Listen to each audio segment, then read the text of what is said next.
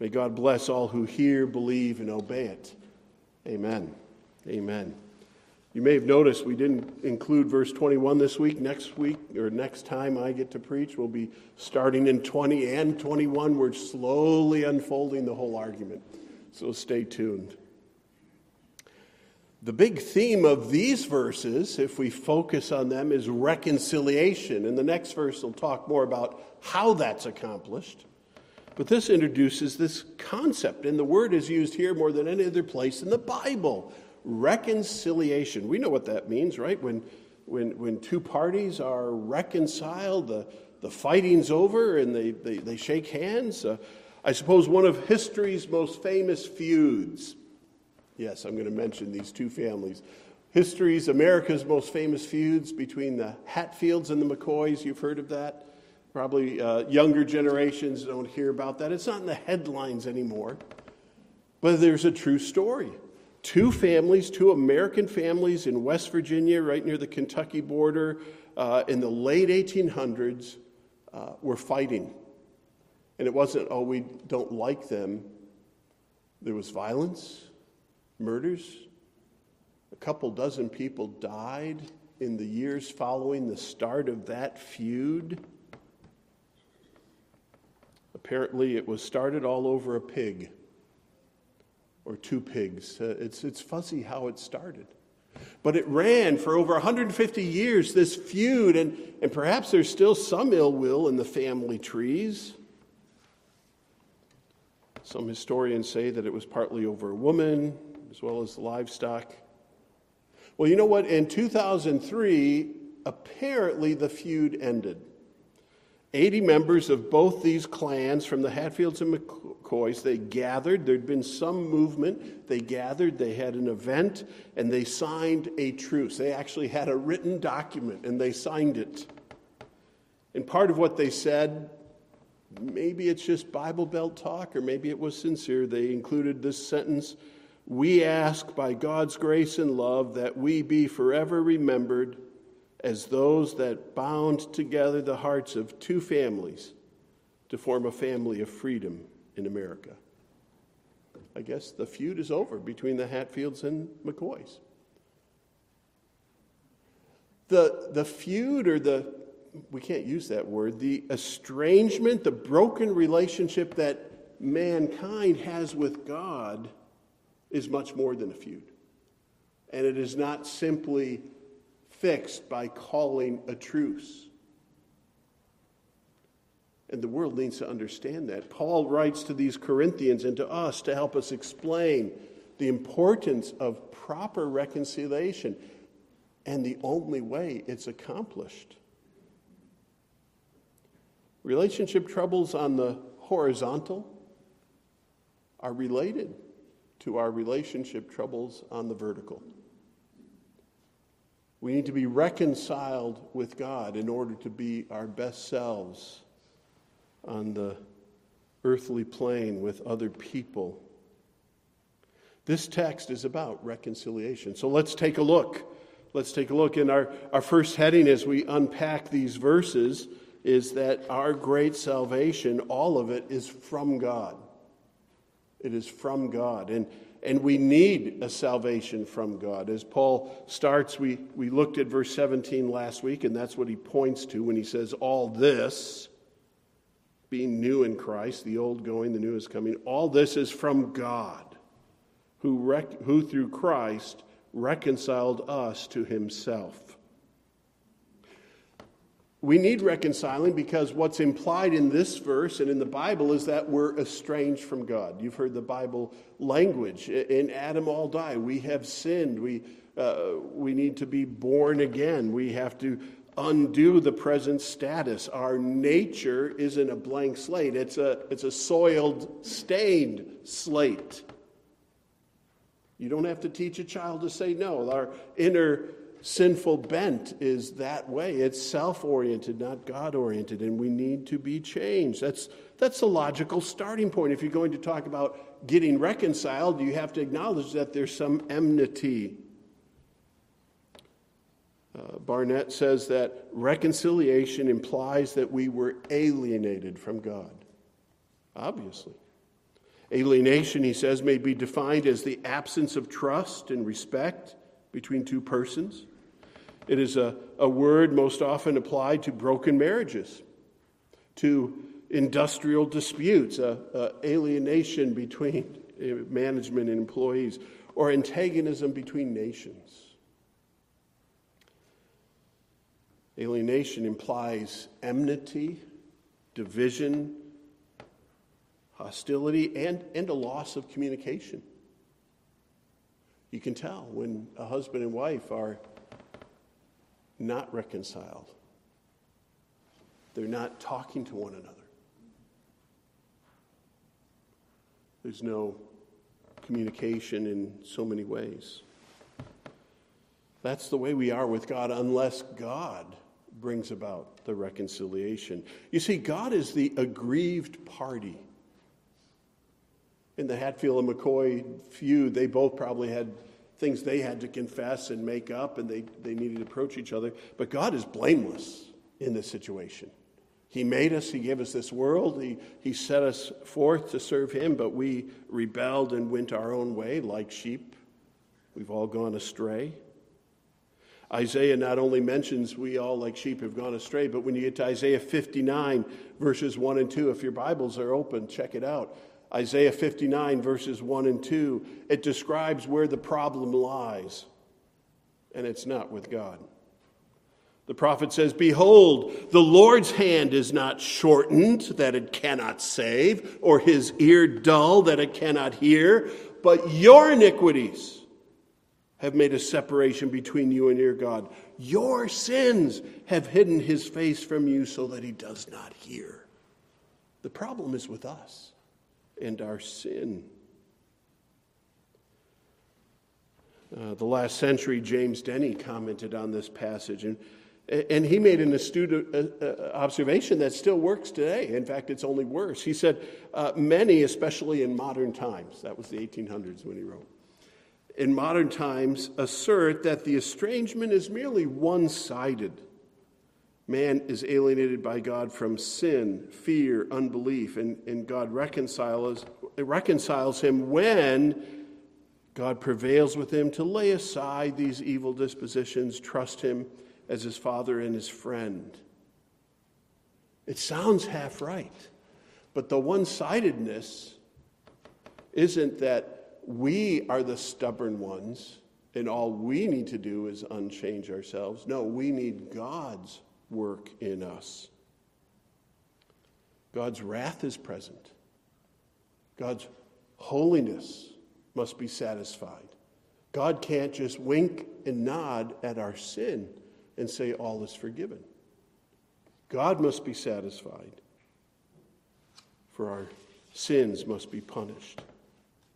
The solution is the cross. Let's see how Paul explains it here. Back to verse 18. All this is from God, new life in Christ, who through Christ reconciled us to himself and gave us the ministry of reconciliation. What is Paul's emphasis when he says all this is from God? He's saying God saves sinners. He's saying it is a work of God alone. And perhaps this is a new word for you this morning in our outline monergistic salvation, monergism. It's now a very excellent Christian website with resources for believers, monergism.com or whatever. I've, I've, looked at it for decades, just a little ministry. What is monergism? What are you, what are you talking? What's this word? Mono, meaning one, and erg for work. Our salvation is the work of one. God saves sinners. That's my theology. That's the Bible's theology. God saves sinners. We don't have to make it any more complicated than that. Although we know more because God tells us more.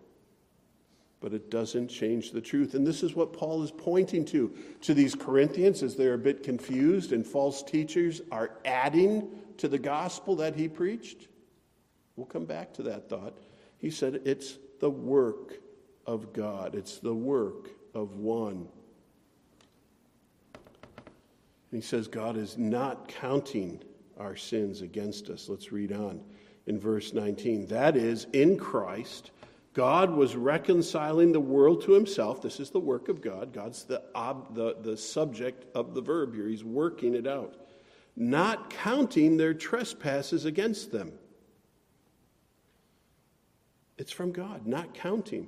We deserve punishment for our trespasses. God knows and will hold us to account for every idle word, every sinful deed. Whether you acted on it or not, He knows your thoughts and the intentions of your heart. You can't just have a facade and fool men. God's not fooled.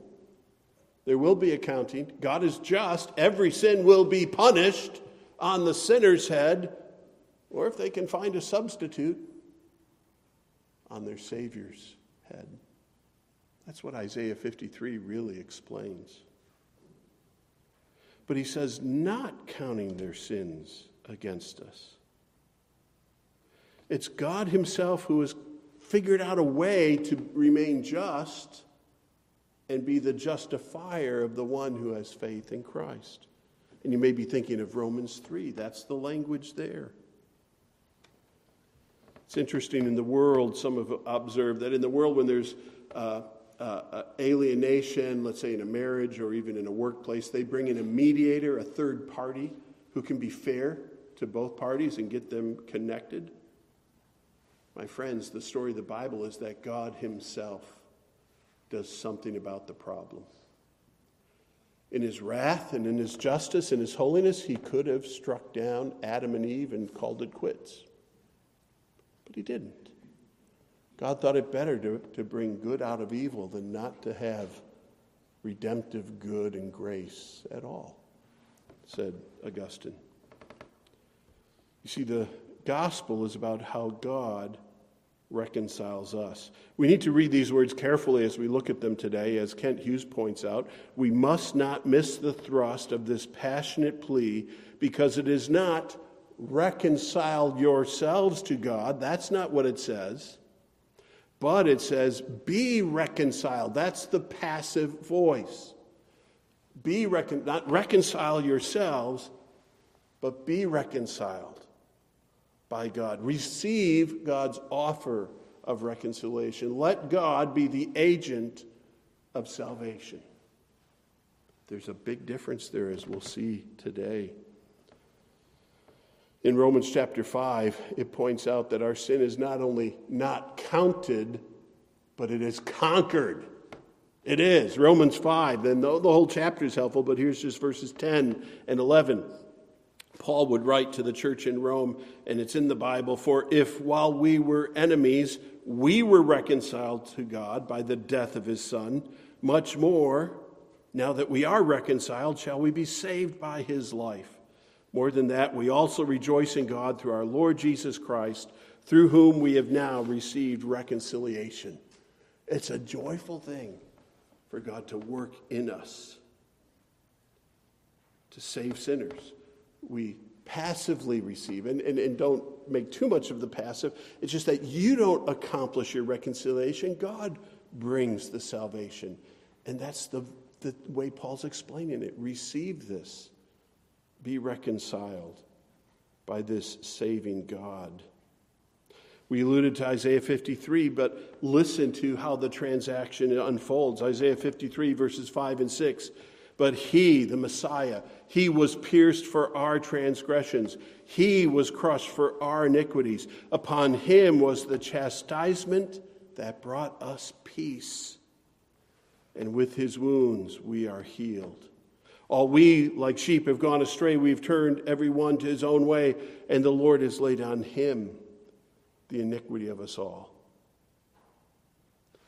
It should be the Christian's testimony, not I got saved, I did this, I do that, I believe.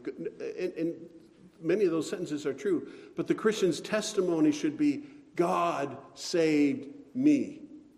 God's saving work came to me. He opened my eyes, He opened my heart to understand what the cross accomplished and who Christ is and what He has done for me. While I was yet an enemy, God loved me and sent His Son to die for us. Monergistic. God is in the driver's seat. God saves sinners. And further, here, it's a reconciliation. It's not just the forgiveness of sins or the conquering of sins, it's a mended relationship, isn't it? Paul uses this term here quite a bit, and he uses it elsewhere in, in uh, 1 Corinthians chapter 7 when he talks about marriage, about being reconciled. It's about fixing the relationship, not just about removing the offense, but going beyond removing the offense. There's a, there's a shaking of hands and there's a joining of hearts. We're not only forgiven, but we're loved and adopted by God. God gives us Himself. You will be my people, and I will be your God. I will be your Father, and you will be sons of God. Jesus will shepherd you. You see, it's much more than not simply being killed for our sins and escaping hell. Whew.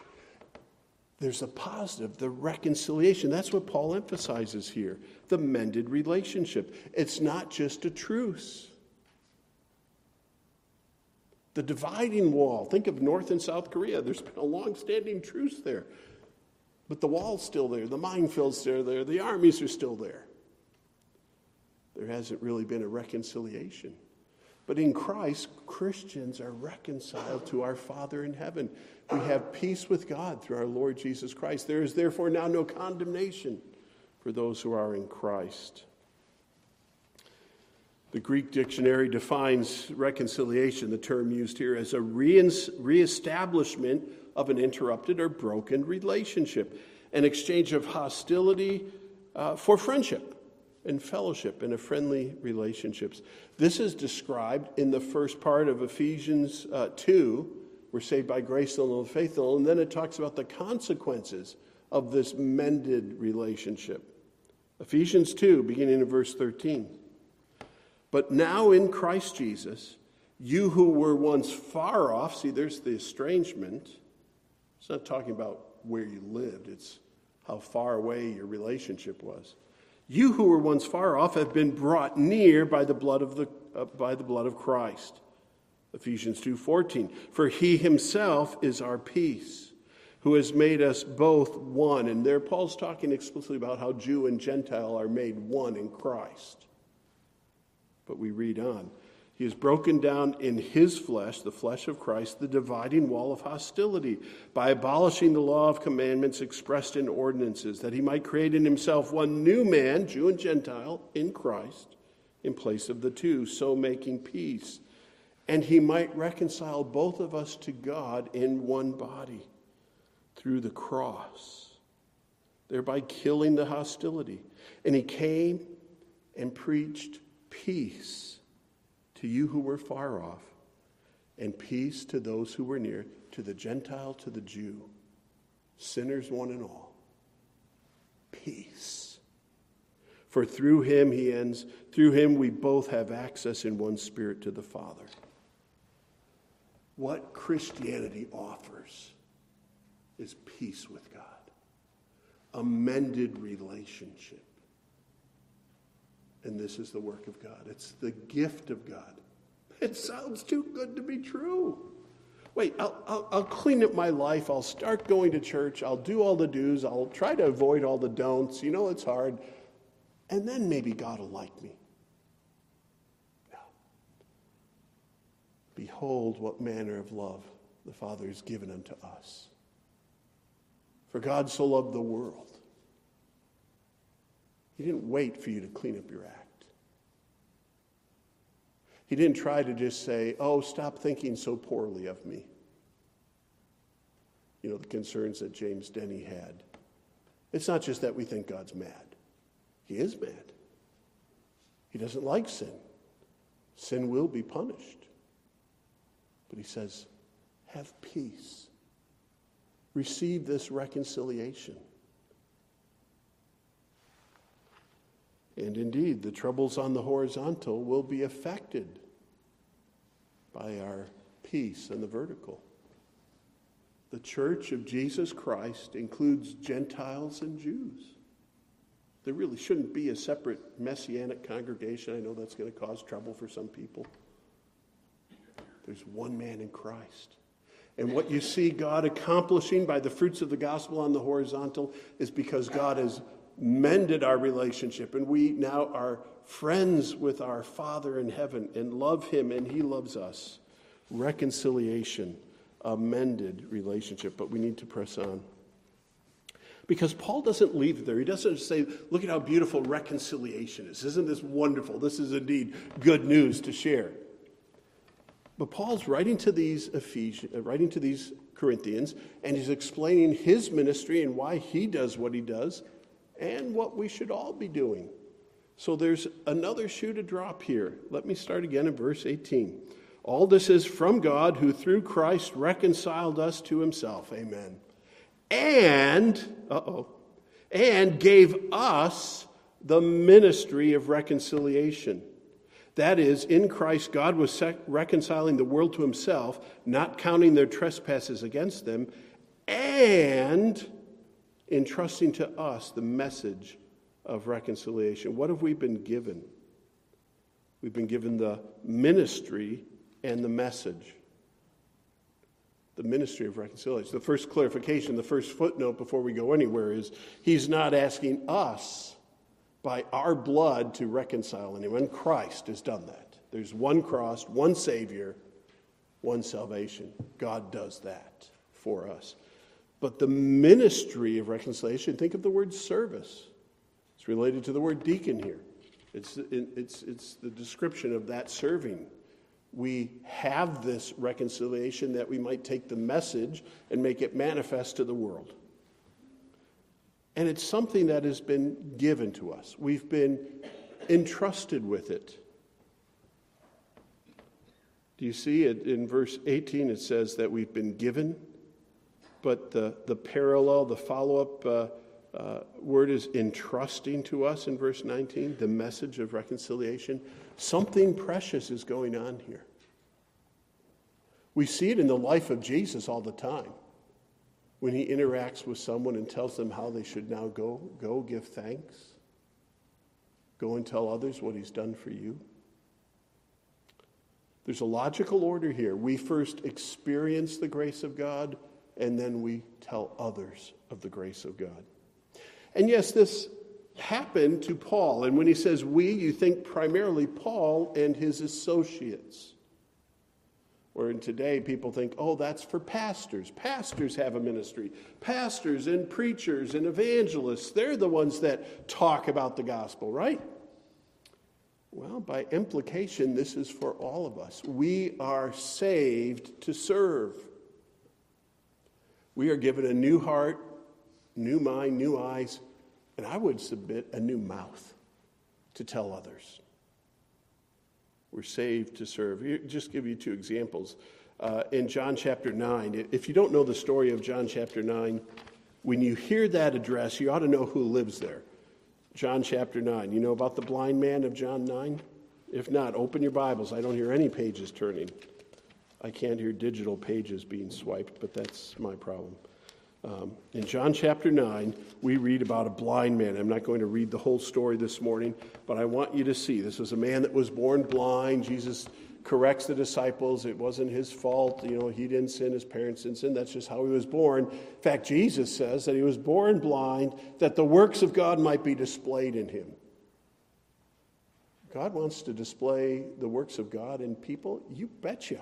We're created for his glory. And when he does work in us, he wants it to be for his glory. That's another sermon.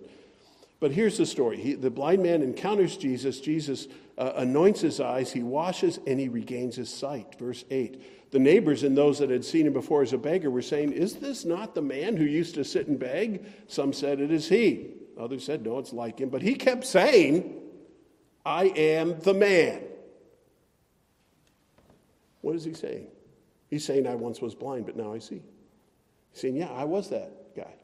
Yeah, I was alienated from the world. I couldn't see it. I couldn't act, interact with it. I couldn't communicate. And it's a picture of man's spiritual condition. But he constantly says, Yeah, this is me. When you're born again, you don't just start hiding. You say, Yeah, I am different. I am that same guy, but now I'm different. Course, the Sadducees brought him in, verse 13. They brought to the Pharisees the man who had been formerly blind. Now it was the Sabbath day when Jesus had made the mud and opened his eyes. So the Pharisees again asked him how he had received his sight. And he said to him, He put mud on my eyes, and I washed, and I see. That's pretty deep theology. Don't, don't try to unpack that.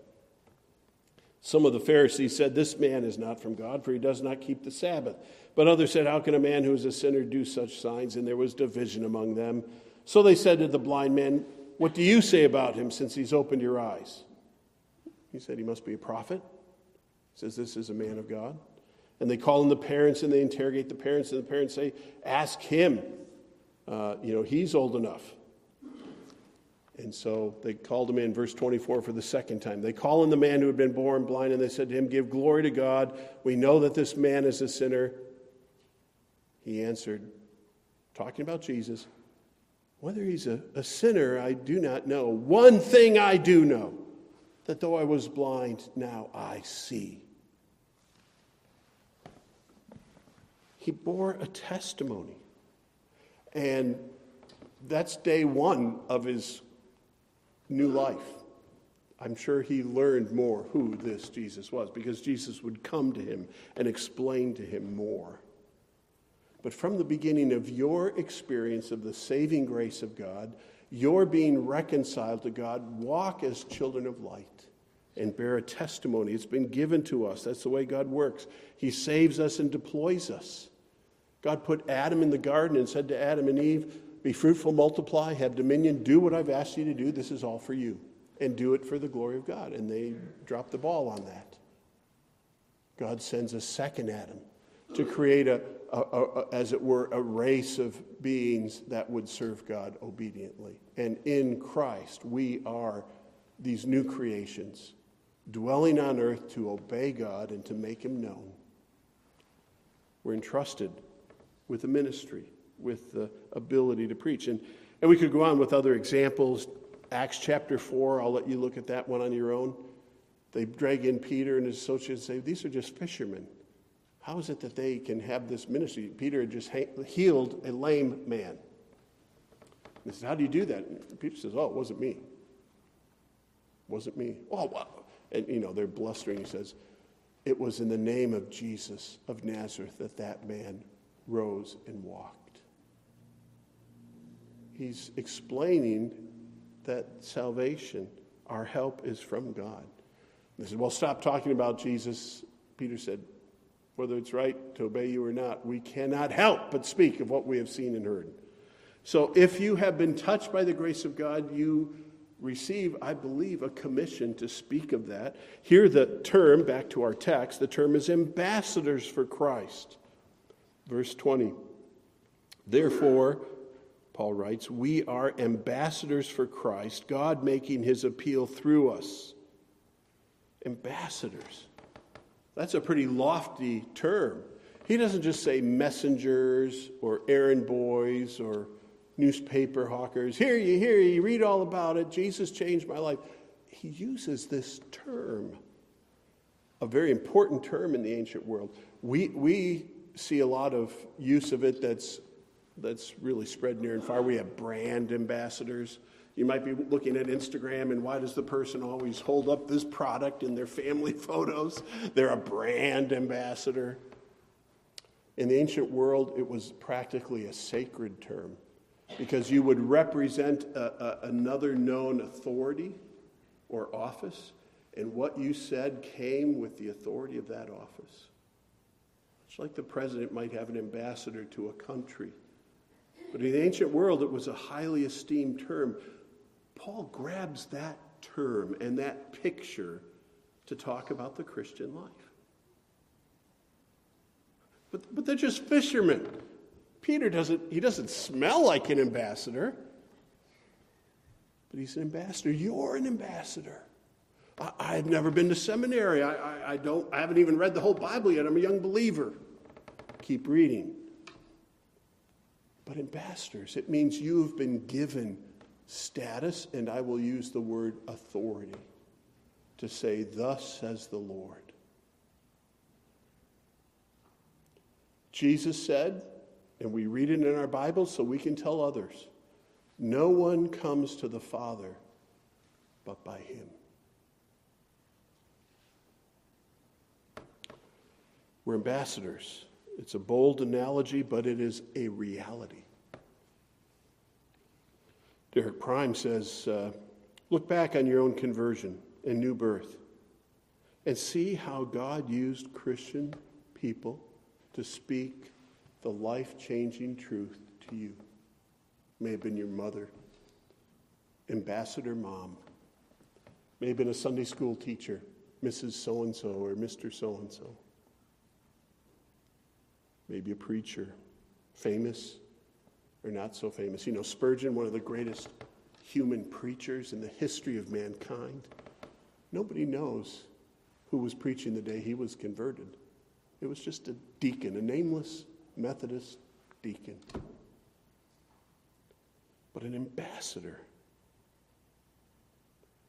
I would pause to point out here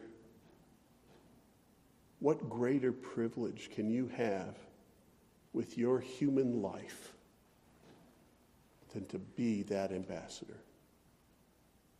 Whether you're a housewife or an engineer, elderly or a teenager, eloquent or tongue tied, if you've been reconciled with God, you can say, I was blind, but now I see it. I don't know everything about Jesus. I, I, can't explain the end times. I can't draw you a chart. But this I know. And the method, can I point out the method here as well? It's entrusted to us, it's entrusted to the church. We are ambassadors for Christ. God making his appeal through us. God makes his appeal through us? What if the sermon isn't any good? People, you know, we, we start to panic. I'm so imperfect. And, you know, the workshop we preachers had this last week, we all come in and we're trembling because we're going through peer review. I can't just sit in the, the workshop and say in the Greek it says they all know the Greek. Well, most of them do. There's no bluff. It's all where is it in the text? It's a humbling process, but this is the process God is pleased to use. He gives us this ministry. Paul's already talked about that, hasn't he? Just a couple chapters back chapter 4. Therefore, we have this ministry by the mercy of God. We do not lose heart. Chapter 4, verse 7. We have this treasure. He knows he's been entrusted with something precious. We have this treasure in jars of clay. He's not joking around, it's not a, a, a guffaw line. Paul did not think he was much. He knew his limitations, he knew his humanity, but he says, God puts the treasure in jars of clay to show that the surpassing power belongs to God and not to us. Yeah, you can meet a really smart evangelist or uh, somebody who can answer every question and he, he can deftly parry all the, the rejoinders and objections, and he's very persuasive. But as Paul writes here, as he wrote back in 1 Corinthians chapter 1, uh, the power does not lie in the preacher or the messenger. Where does the power lie? To show that the power belongs to God and not to us. Monergism. God saves sinners. You're, you're the ambassador, but the authority isn't strictly yours, it's from Him. And the message is from Him, and the power is from Him. So that ought to change the whole way we look at evangelism and the whole mission of the church yeah, we don't have a band or we don't have this or that, bells and whistles in our ministry program. We have the power of God attending to the message He's given us. And you can change the world. You can see your neighbors and your coworkers completely changed.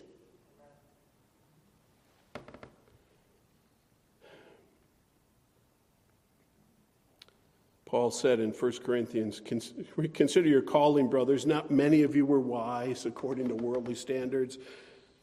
Not many were powerful, not many were of noble birth, but God chose what is foolish in the world to shame the wise. God chose what was weak in the world to shame the strong. God chose what is low and despised in the world, even things that are not, to bring to nothing things that are, so that no human being might boast in the presence of God. It's a message and a ministry, it's a privilege we've been given. I want to just move quickly through these points and get to our closing. Your salvation You see where Paul's going here? He says, We've received this, but then he, he speaks directly to his audience. We are ambassadors for Christ, verse 20, 2 Corinthians 5, verse 20. We are ambassadors for Christ, God making his appeal through us. So he's teaching about that, but then what does he say? We implore you, on behalf of Christ, be reconciled to God. He's preaching. He's making that gospel call to the Corinthians and to us. He's writing to a church. Paul, you're writing to the Christians, and you're preaching that they should be right. Yes. If you've read your Bible, if you paid attention to the parables of Jesus, the church is a field and the wheat grows, the right grain, but there's also weeds. There are sheep and goats that'll need to get separated.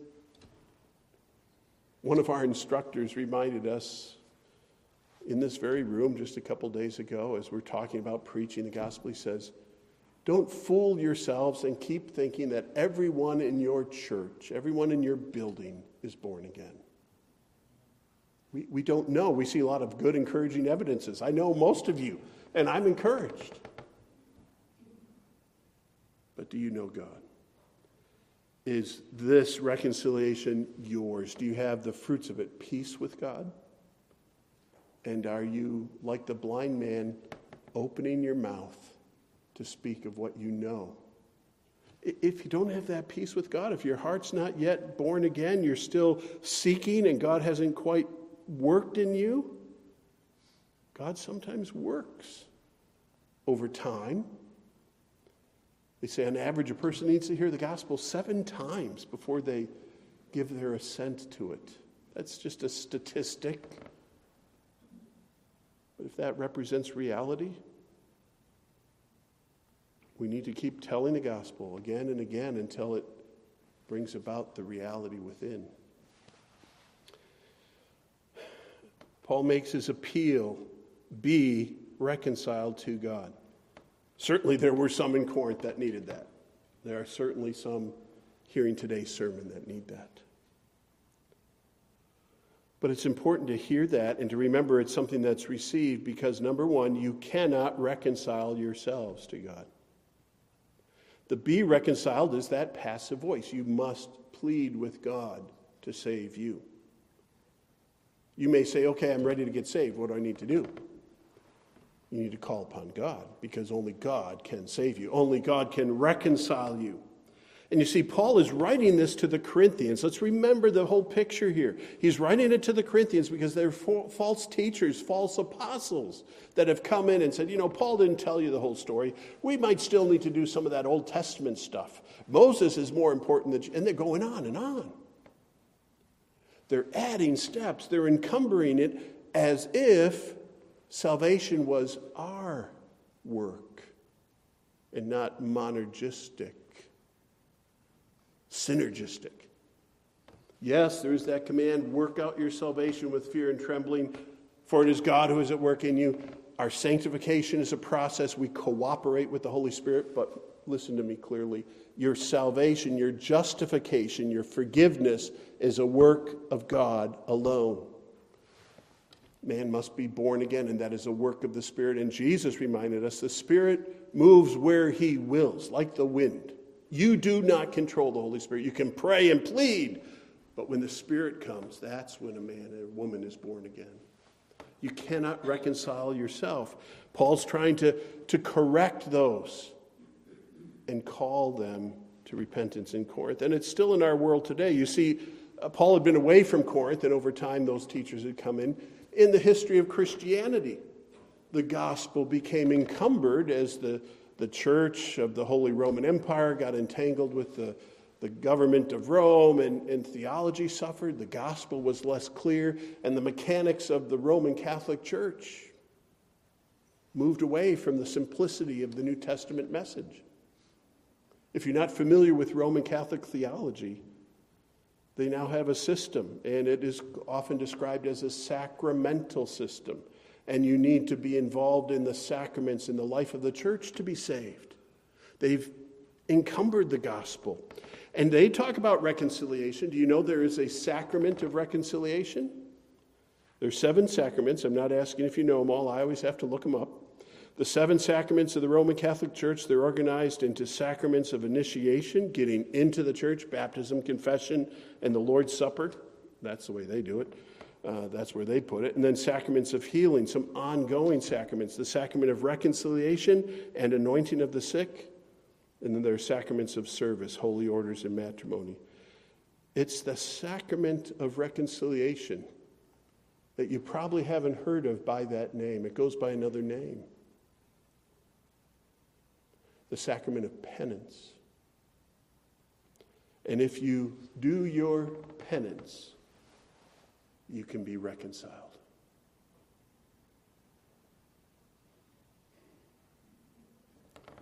That's not what we read here. It's something we receive. Yes, we need to be repentant.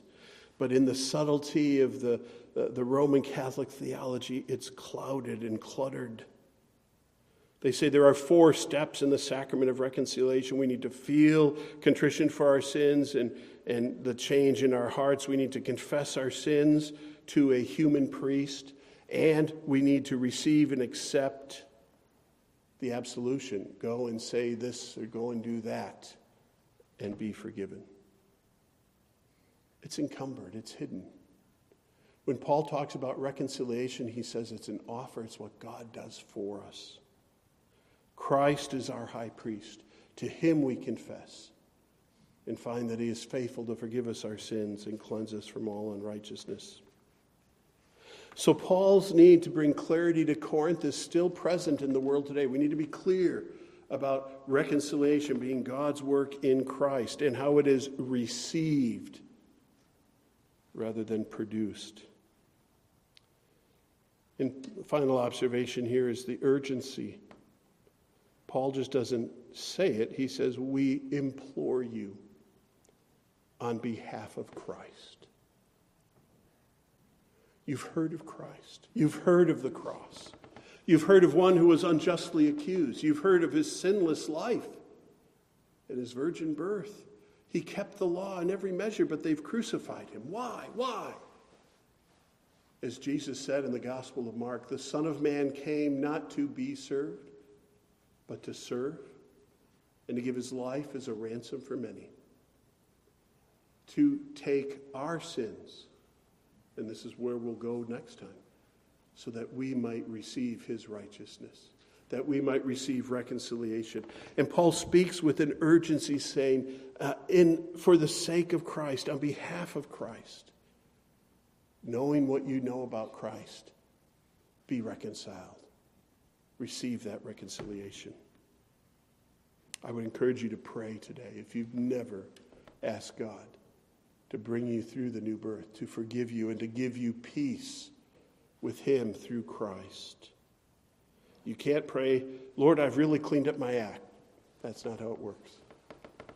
I'm really, really, really, really sorry. That's not how it works. Lord, I'm a sinner. I need Christ. Thank you. While I was yet a sinner, Christ died for me. So, in conclusion, I just want to emphasize these three things God saves sinners. It's not religion that saves you, it's Christ. God saves sinners. Secondly, God is reconciled to us still. I don't know if I left that word on the outline we handed out. Still, S T I L L, because here the tense of not counting their sins against us is still present. If God has reconciled you, He is still reconciled to you. Your sins are still covered. You may commit a sin and need to confess it, but they are still covered. There has been a change in your status and your inheritance that will not be undone. If your name is written in the Lamb's book of life, if you've been reconciled, God will not let go. There's rejoicing here, peace with God. And as a final exhortation, remember that that's not where it ends. We've received this message in this ministry. We know what God wants us to do. May we do it. Let's pray. Oh, Heavenly Father, we thank you for this New Testament letter and these verses from Paul to an ancient church and to us describing what you've given us in Christ. We thank you, Father, for being clear that it's not just forgiveness, it's, it's fullness of relationship restoration. The enmity disappears. It's more than a truce, it's life and peace and joy and life everlasting. Father, may we awaken to all that you've done. May we stop diminishing this great transaction. It's such a treasure. May we be faithful with what we've been entrusted with. Father, bring many to yourself by the gospel, the good news, and those who you bring, turn us around and send us for your glory to tell others. In Jesus' name we pray. Amen. Amen.